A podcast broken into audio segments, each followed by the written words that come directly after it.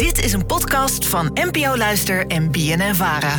Hoi alledaagse vragen. Ik vroeg mij iets af. Als je gaat tanken staat er altijd dat je je mobiele telefoon moet uitzetten. Maar waarom is dat eigenlijk?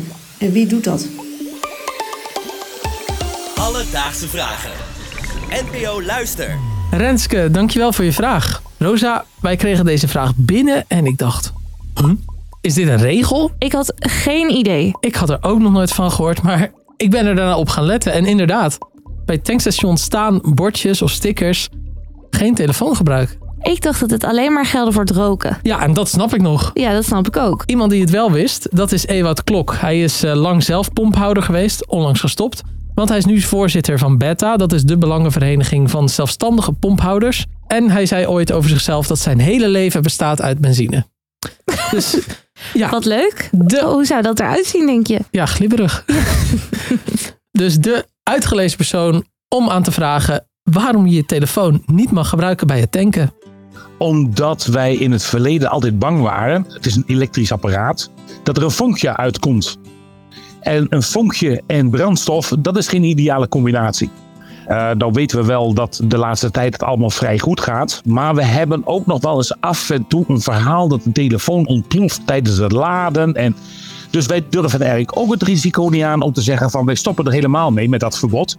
Dus we, we houden hem eigenlijk maar staande. Ik moet zeggen, ik heb nog nooit een vonkje uit mijn telefoon zien komen. Nee. Maar het is mijn allergrootste angst dat hij ontploft. Ja, ja, en eigenlijk zou je dan een verbod moeten doen op alle elektrische apparaten. En ook een verbod dat je je niet mag scheren 's ochtends op het tankstation. Maar ja, ehm, een telefoon is nou eenmaal het elektrische apparaat dat je het meest ziet. Maar ja, wel een beetje oud. Dus ik vroeg hem, gaan jullie dit nou ooit nog afschaffen? Of nemen jullie toch maar het zekere voor het onzekere? Het zekere voor het onzekere, want er is ook nog geen bewijs geweest dat een telefoon niet spontaan kan, kan ontploffen.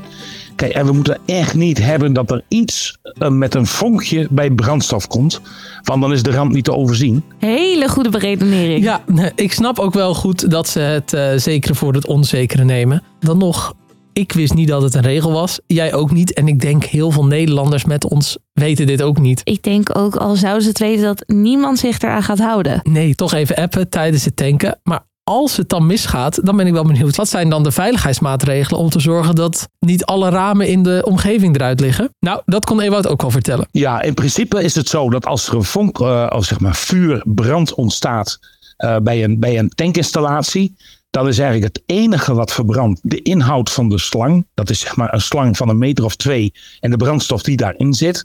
Op het moment dat dat vlam vat, maar dan, dan heb je al een, echt een hele hoge, grote schade. Maar dat is eigenlijk het enige wat verbrandt, want dan slaan opeens direct die vlamdovers eh, in de pomp, het is een soort veiligheidsmaatregel, slaan aan. En dan dooft ook gelijk alles. Dus er komt er geen toevoer van nieuwe brandstof bij. Dus, maar die eh, inhoud van die slang, ja, daar zit enig risico aan. En als dat brandt en als dat ontploft. En het slaat ook bijvoorbeeld in de auto of in de scooter die je hebt. ehm, en dat vat ook eh, vlam. Ja, dan heb je gelijk de auto ook in de brand. En dan heb je gelijk een enorme vuurhaat. Ja, ik was wel onder de indruk van al die techniek. Daar sta je toch niet bij stil als je staat te tanken. Dus stel, je staat gewoon te appen met iemand, met, maakt niet uit met wie. En dan opeens kan je het zomaar in je handen hebben dat heel een tankstation, alle auto's eromheen, allemaal in de fik vliegen. Ja, toch maar niet doen dan. Nee, Alledaagse vragen. Het voordeel van ons werk bij Alledaagse Vragen is dat je nog wel eens iemand spreekt. Zoals Ewout. En ik vraag me al lang iets af. Hoeveel benzine heeft één tankstation? Ik ben altijd bang, straks is het misschien op, zo'n tankstation. Mhm.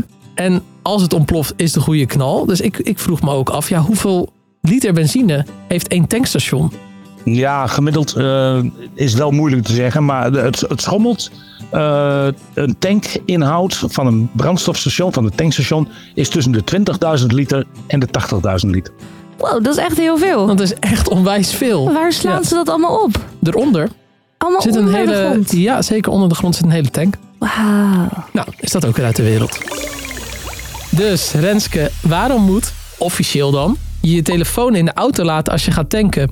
Nou, dat is vooral vanwege de veiligheid, want elektriciteit en brandstof, ja, dat gaat niet goed samen.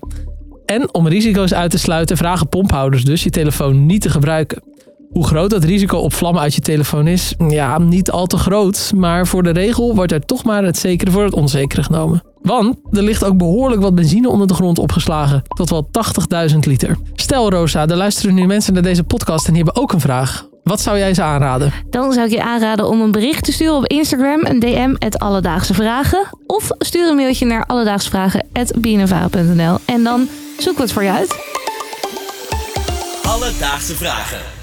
NPO Luister. BNN Vara.